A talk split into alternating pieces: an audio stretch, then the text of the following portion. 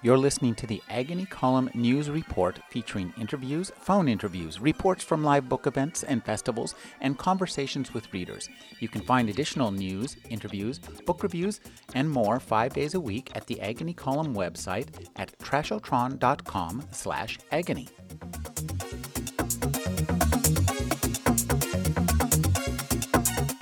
Let's hear from Madeleine Robins.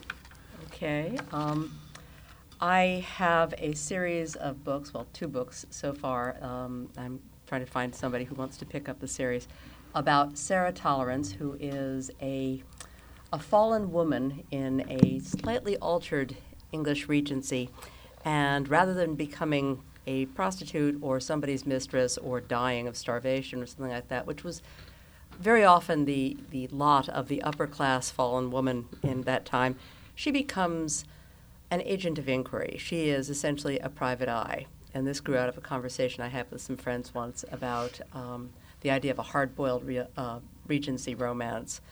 um, they're not big with the romance, but they're, they're, this is fun because it gives me a chance to sort of play around in the the sordid, mean streets of Regency England, and some of those streets were pretty damned sordid. So this is this is from an unpublished Sarah Tolerance that I am in process of. Reputation, even more than virtue itself, is a commodity to be protected at all costs. Sometimes such a goal is achieved with pistol or sword in a private meeting at dawn. Sometimes it is achieved through the power of a bit of information brought to light, or a secret well hidden. Miss Sarah Tolerance, who had begun her life as Sarah Brereton, was of the opinion that one who made her living by the acquisition and protection of information had best keep her pistols primed and her sword edged and ready. Miss Tolerance had both useful weapons with her as she turned the corner of Fleet Street into Miller Peel Lane in search of a loan shark. The sun- sunshine in the larger thoroughfare had been warm enough so that Miss Tolerance regretted that she had chosen to wear masculine garb for this adventure. The lane, in contrast, was damp and cold. Sunlight would have made a great improvement in the dank precincts of Miller Peel Lane, but that sunlight could only have been obtained by knocking down three quarters of the surrounding structures. The lane was so narrow she could have stretched out her arms and touched the houses on either side with her fingertips. Two people in second floor rooms on the opposite sides of the street might have shook hands over her head. It was only an hour or so past noon, but most of the street was in shadow, so Miss Tolerance made her way along the lane by guess. She was very much aware of the weighty satchel in her hand. She had come about halfway down the street, approaching the house in which she had hoped to find Mr. Belding, when an electric sensation at the base of her neck suggested she was not alone in the alley. That there was no sound of footfall further suggested that the person behind her was approaching with very suspicious stealth. In a second space, she had considered her option. The alley was too narrow to draw her sword, and too ill lit to fence in anyway. She could not draw and prime her pistol without dropping Mr. Waggs's satchel, and that she would not do. She could make a less fastidious dash through the mucky street and take refuge in Belding's house. She could turn and confront her pursuer. She could try a ruse to scare him off. Miss Tolerance stopped walking and looked upward as if to find a face peering from one of the shuttered windows. Hi, Belding, she called. Are you coming down to join me? She made her voice as gruff as possible. Her clothes suggested that she was a man, and she did not mean to advertise her sex and presumed vulnerability. Come along, man, 'tis time we were away. She peered upward for another few seconds, then started forward again. The sensation of being followed was gone. She proceeded along the street for three or four paces, looking upward in the gray glow of sunlight that illuminated the upper stories of the houses. Belding's house, if Waggs had been correct, was the next on the left. Miss Tolerance slid her foot along the cobbles until it met the side of a stone riser and poised to step up into the doorway. Something heavy struck her on the back of the head. It happened with such suddenness that for a moment, even as pain made the darkness around her flare into whiteness and then into an inkier dark, she wondered what had happened. She did not lose consciousness quite. Instead, she briefly lost the ability to do anything but fall forward. Her arms would not extend to catch her. She fell atop Waggs's satchel, which caught her just under the ribs and knocked the wind out of her, and she hit the side of her jaw heavily on the stone riser. She lay there for a moment, trying to catch her breath and make her arms and legs obey the commands of her brain. It was only when she felt hands grasp her ankles and attempt to drag her off the stair that she was certain an assailant had felled her. The man, when he got a handful of the muck through which Miss Tolerance had been stepping, let go her ankles with a curse and lumbered around to grasp her under the arms and drag her that way. Alas, my coat, Miss Tolerance thought. At the same moment, her assailant swore again. In grasping Miss Tolerance, he had inevitably become aware of her gender, evident even through her coat, waistcoat, shirt, and the muslin garment she wore in lieu of corset to bind her breasts. What the hell is this? the man spat. He did not shout, nor did he stop pulling Miss Tolerance until he had her inside the, the door of Belding's house with the door sl- shut, leaving the two of them in total darkness. He had left the satchel to lie in the gutter. For a moment, Miss Tolerance's concern was all for how she was to regain the bag, and then she felt her assailant fumble at her chest. Whether to reconfirm the evidence of his senses or to begin an assault, she was not sure. By now, sufficient of her senses had returned to her that she swatted his hand away. She could not yet stand, but already was considering how to make her escape. The fact that the hall was unlit did not make this any easier. While Miss Tolerance pulled herself up to sit, she heard a bustle, a door opening, and a few steps being taken. A moment later, her assailant returned with a lantern and looked down to examine her. He was an undistinguished fellow, shorter than the average, but with broad shoulders and long arms. His hat hid the upper part of his face, but the candle threw a harsh yellow light upon an upper lip marred by some sort of scar and a chin that had not been shaved in several days. He wore an old fashioned skirted coat, but looked too young for the garment to be anything other than second hand.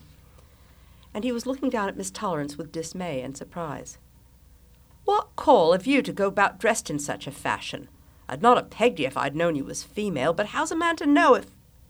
He stopped as if recalling his task. Who are you? My name is Tolerance, sir. I am acting on the instructions of a client, and I really should return to my business. Now you've realized you've made a mistake in stopping me. She rose to her feet, although the pain in her head and shoulders made her blind for a moment. She was in no condition to fight. Perhaps if she had left the fellow a graceful way out of a confrontation, he would let her go with, about her business. Miss Tolerance? The thief taker? From the tone of the man's voice, she might have declared herself Lord Wellington. Well, I'm damned. I'm that honoured to meet you, miss. Sorry about the cosh on the head. I thought you was one of Belding's associates, see, and him and me have a beef between us. But my cousin was cook next door to the house where murder was done last winter, and she told us all about how you solved the killing and saved a lady from hanging. Neatly done, miss. Miss Tolerance, aware that she should be gratified, mm-hmm. felt only that nausea which also follows a blow to the head. She wavered slightly and extended her hand to find the wall so that she could lean upon it. Sir, I wonder if I might beg a favor of you? When you coshed me, I dropped a bag in the street. I wonder if you could fetch it in to me here. Oh, Christ, miss, I'll bring it right in straight away. Here, I'll leave you the lanthorn, shall I? Miss Tolerance nodded gratefully, which made her head throb again. She closed her eyes.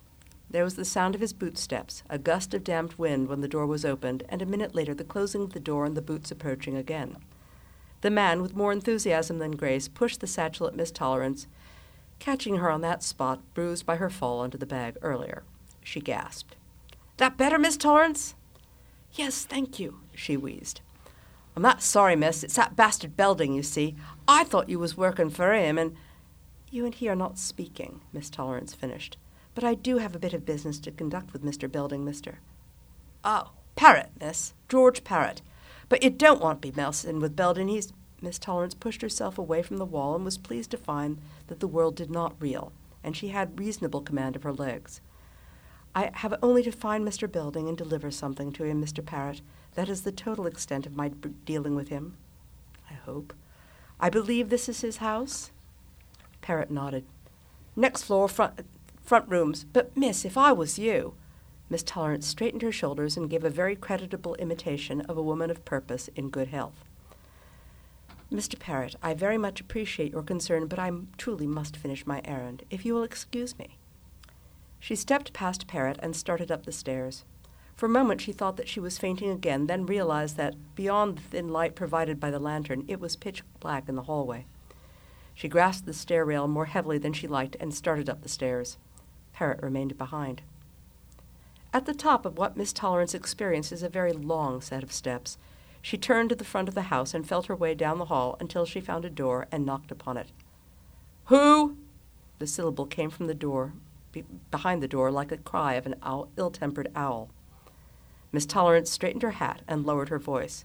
Messenger, Mr. Belding, A Mr. W. sent me. She heard an odd, uneven step. Then the door swung open. In the light from the room, she saw a man of medium height and years, with a pasty, puffy face, scowling at her. What Mr. W. is that? the man growled. Mr. Waggs, sir, sent me with this. Miss Tolerance had tucked the satchel under her arm. She hefted it slightly so that Belding could hear the clink of coins within. Is that the whole of it? The entire amount he owes you? That is what he told me, sir. One hundred five pounds in gold and silver. That would be, she strove to recall the figures Waggs had given her so there would be no argument. Sixty pounds of the loan and forty five pounds in interest. Belding made a growling noise and turned back into the room. Bring it here, then. Miss Tolerance realized Belding wore a wooden peg in place of his left leg. Come on, boy, up it, he barked, looking back over his shoulder. Miss Tolerance brought the bag in and placed it on the table. Shall I take the money out, sir? Out? Why? Belding dropped into a chair and sat with his legs splayed, the tip of his peg leg tapping slightly on the floor. So that I may take away the papers which Mr. Wagg signed with you, sir, now his debt is paid. Belding scowled. I'll burn 'em, he offered. Very well, Mr. Belding. In that case, if you will simply give me a receipt for the money, so that Mr. Waggs has proof that I delivered the money to you and you have settled the debt. The shark smirked. Cleverer than you look, eh, boy? All right, then. He half rose on his good foot, reaching behind him for a locked box. He took a key from his pocket, opened the lock, and then raised the lid of the box with great caution, as if to shield what he was doing from the messenger's eyes. Waggs, waggs, waggs, he muttered. Sixty pound, sixty pound. Here we are, then. He held out a paper to her. Miss Tolerance stepped forward and took the paper. Her head hurt, and it cost her some effort to read what was written there. What, you don't trust me? Belding asked. Miss Tolerance looked at him. I think there is another paper, sir. This is only for forty pounds. May I have the other one? She placed her hand on the satchel as if she might take it back. For a moment she and Belding stared at each other. Miss Tolerance, who felt truly wretched now, hoped she gave no signs of it. Finally Belding sighed. Can't blame a man for trying. He held a second piece of paper out to her. Miss Tolerance accepted it, looked it over, and satisfied herself that the remaining twenty pounds were accounted for.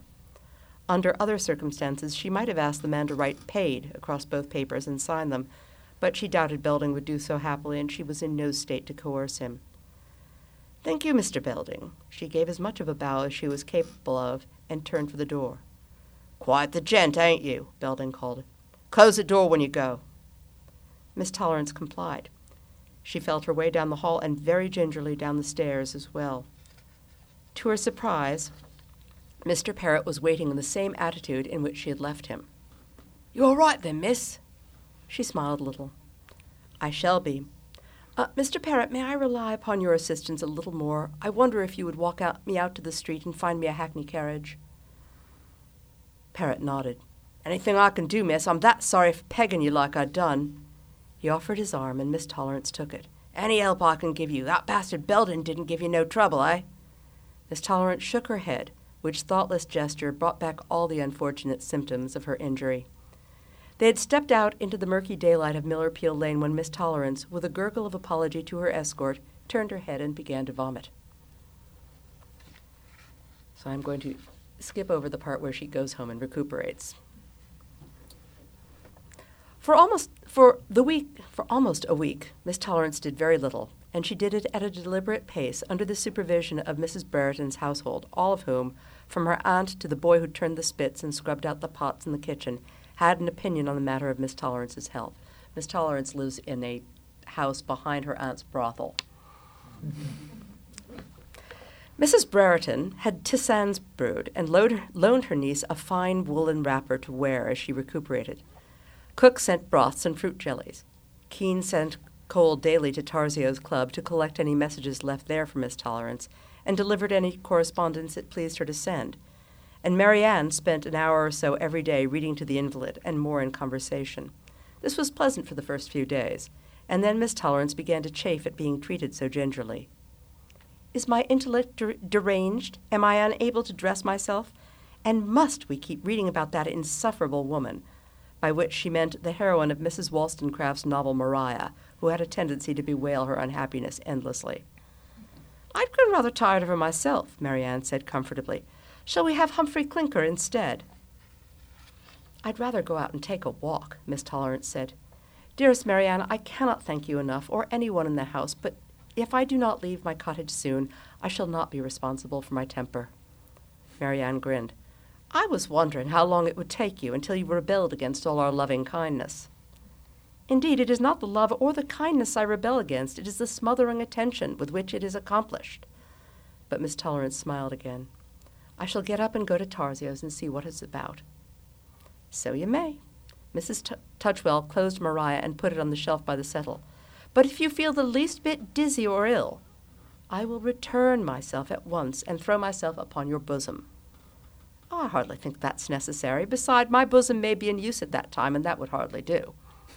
Miss Tolerance, always a little discomforted by reminders of her friend's profession, agreed hurriedly that this was so. Marianne rose to go.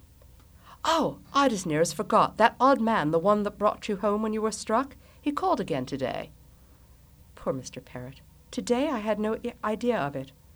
He called very early. I could not be sure you were awake. And in any case, I seem to recall that you keep rather keep business out of this place. So I would, but if the poor man wants to be reassured that his handiwork was not fatal. Marianne shook her head. I don't think so, not today. He seemed distressed and asked when you might call upon him. A matter of business, he said. Call upon Mr. Parrott. He left you this. Marianne extended a grubby scrap of paper. I was not sure if you were well enough. Miss Tolerance sighed. I am fine. I need to return to my business. And I should be about mine. I've a gent calling this afternoon and at least one tonight. Such fun. Marianne departed. Miss Tolerance unfolded the paper and found a direction on Coley Street off the Gray's Inn Road. With a pleasant sense of purpose, she rose, dressed, and left her cottage through the side gate which gave onto Spanish Place, thus escaping further cosseting by Mrs. Brereton's staff, and hailed a hackney carriage to take her to Coley Street. An early morning fog had burned away, leaving a whiff of sulphur and a pale blue sky. Miss Tolerance was very pleased to be out, and spent the ride observing her fellow citizens as they went about their business.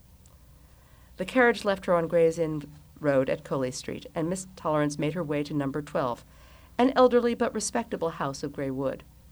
Unlike some of its neighbors, the owner or occupants of number 12 had made some efforts at its upkeep. The shutters all hung squarely, and the were, stairs were swept. When she raised the knocker, it was answered, not instantly, but soon enough, by a pretty girl of ten years or so. The child wore an apron and a cap, was well scrubbed, and displayed neither surprise nor suspicion at the visitor. Miss Tolerance asked gravely for Mr. Parrott. You're the lady Uncle said would come. The girl took Miss Tolerance's hand. I've been on the lookout for you. Step this way, miss. Mind where the dog's been. Miss Tolerance, warned, sidestepped a puddle and allowed the child to lead her up the stairs to the first floor. Ma'am, Uncle's lady is here.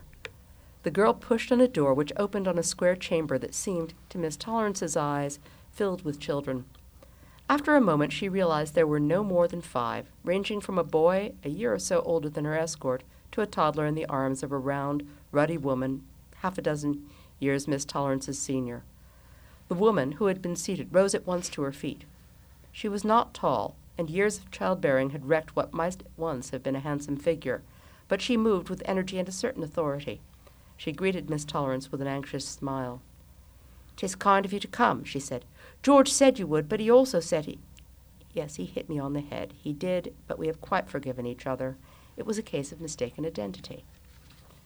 Miss Tolerance said easily, I'm afraid you have me at a disadvantage, ma'am. Mr. George Parrott requested that I call upon him here, but he did not say his business, nor did he mention you or your children. The woman shook her head.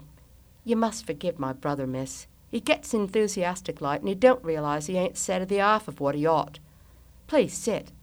She turned and shooed two children off a settle near the fire. I'm Mrs. Marsters, and Brother George said you could help me. Miss Tolerance sat. Mrs. Marsters' children, now six, including the girl who had brought her upstairs, had retreated to the far side of the room and arrayed themselves across its width, all regarding her seriously. Into what had she stumbled, Miss Tolerance wondered. And where is Mr. Parrott? The woman shifted the child in her arms from one side to the other with a wince. He had a large head covered with brown curls and regarded the visitor with serious eyes. His thumb was in his mouth and his forefinger hooked over his nose. Brother George has gone off to mind my stall. I keep a greengrocer's stall in Covent Garden while I waited for you. Miss Tolerance nodded. And how can I help you, ma'am? Mrs. Marsters' round red face twitched. It's my Margaret, miss. She's missing, and George said you could find her for me. How old is your Margaret, Mrs. Marsters? The woman's mouth twitched again. She's fifteen, miss. She went to Louth this past Christmastide to help my cousin Meg that she's named for with her new babe. Since Mr. Marsters was took from us, having the one less mouse, mouth ear to feed is a relief, you see. She was due to come back on the Louth stage. I went to meet her at the Saracen's Head in Holborn but she didn't arrive. So Brother George wrote to Cousin Meg, thinking Margaret had been kept there longer, but Meg said no. She put Margaret on that stage right and proper, and in care of a nice motherly woman named Mrs. Harris. But there's no sign of Margaret in the meantime, and I'm that scared for her, miss. When was she return, expected to return, ma'am? Miss Tolerance calculated the time it would take for a letter to reach Louth and return, and wondered what the odds might be of her finding a girl who had been missing for a fortnight. Three weeks Thursday, miss, Mrs. Marsters admitted. Cousin Meg don't read. She had to find someone to read the letter and then had to ru- then another to write down an answer. And then I tried to find this Mrs. Harris. You had no t- luck, I take it. Miss Tolerance attempted, for the sake of the family before her, to hide the dismay. Oh, no, I found her right enough. She told me Margaret got off the stage at the Saracen's Head. It come in early, and went off with a woman there. But how that could be when I told her never to go with no one but me. Margaret's a good girl and a great helper, but she's not quick, and I'm very fearful. In her agitation, Mrs. Marsters squeezed the boy in her lap too tight. He squirmed and began to grizzle. Miss Tolerance felt a moment of impatience. It was clear to her, as she thought it must be to Mrs. Marsters, that Margaret had been cozened by one of the procuresses who regularly met, met stagecoaches, hoping to tempt young women new to London into whoredom. While she appreciated the horror of the girl's fate, there was little to be done now except to go from brothel to brothel looking for her, which would take time and mean a far greater fee than she believed Mrs. Marsters could pay. Yet Mrs. Miss Tolerance could not find it in herself to leave an unwilling girl in a London stew if, by some offer of hers, the girl could be freed. Mrs. Marsters, what did your brother tell you about me? she asked at last. The woman shushed the boy in her lap, tucked his head under her chin, and regarded Miss Tolerance squarely. That you help people. That you could find Margaret. Perhaps, ma'am. But, Mrs. Marsters, did your brother tell you? Miss Tolerance hesitated. She was a businesswoman and pres- prided herself on a certain degree of hard headedness. For this reason, her clients were usually well to do. As Miss Tolerance looked around the room, tidy but, well, but crowded, and the five children lined against the wall, and Mrs. Marsters and her youngest child. She was morally certain that this woman would never be able to pay her fee. As if sensing her visitor's concern, Mrs. Marsters fumbled at the side of her chair and produced a shabby, worn purse. I can pay you. I can pay you a pound if you'll find my Margaret. Miss Tolerance was well aware of what a huge amount of money this was likely to be to Mrs. Marsters, although it was well below the fee she charged for a day. The weight of Mrs. Marsters' regard and the regard of the children was beginning to oppress her. How could she possibly say no to such a request? We will wait until I have some results before there is any talk of payment, Miss Tolerance said briskly. Now, ma'am, I'm afraid this may take some time. I do not wish you to be discouraged if I do not have an answer for you within a day or so. Oh, no, ma'am. You're a woman of business just as I am. I shan't bother you. Mrs. Marsters, pathetic in her gratitude, appeared to believe that the discussion was over. But I need to know some things before I can proceed, Mrs. Marsters. A description of your Margaret, and Mrs. Harris's direction, if you have it, and the exact date when you expected the girl to arrive. Miss Tolerance took out a notebook and the end of a pencil from her reticule and began to make notes. Margaret Marsters was described. Not so tall as you, a little plumper, quite pretty in the face, dark hair and brown eyes, a mark on her chin just above the corner of her lip. and Mrs. Harris was duly given.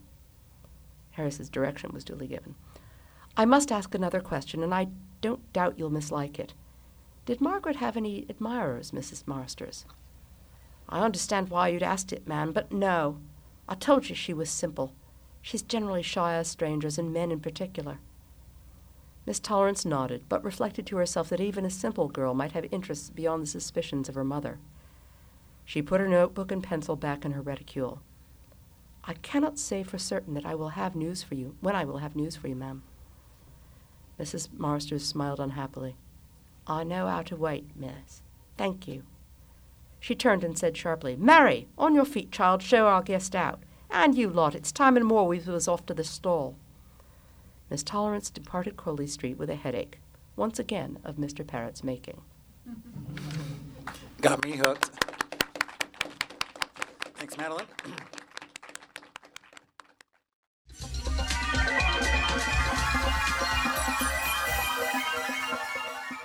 You're listening to the Agony Column News Report featuring interviews, phone interviews, reports from live book events and festivals, and conversations with readers. You can find additional news, interviews, book reviews, and more five days a week at the Agony Column website at trashotron.com slash agony.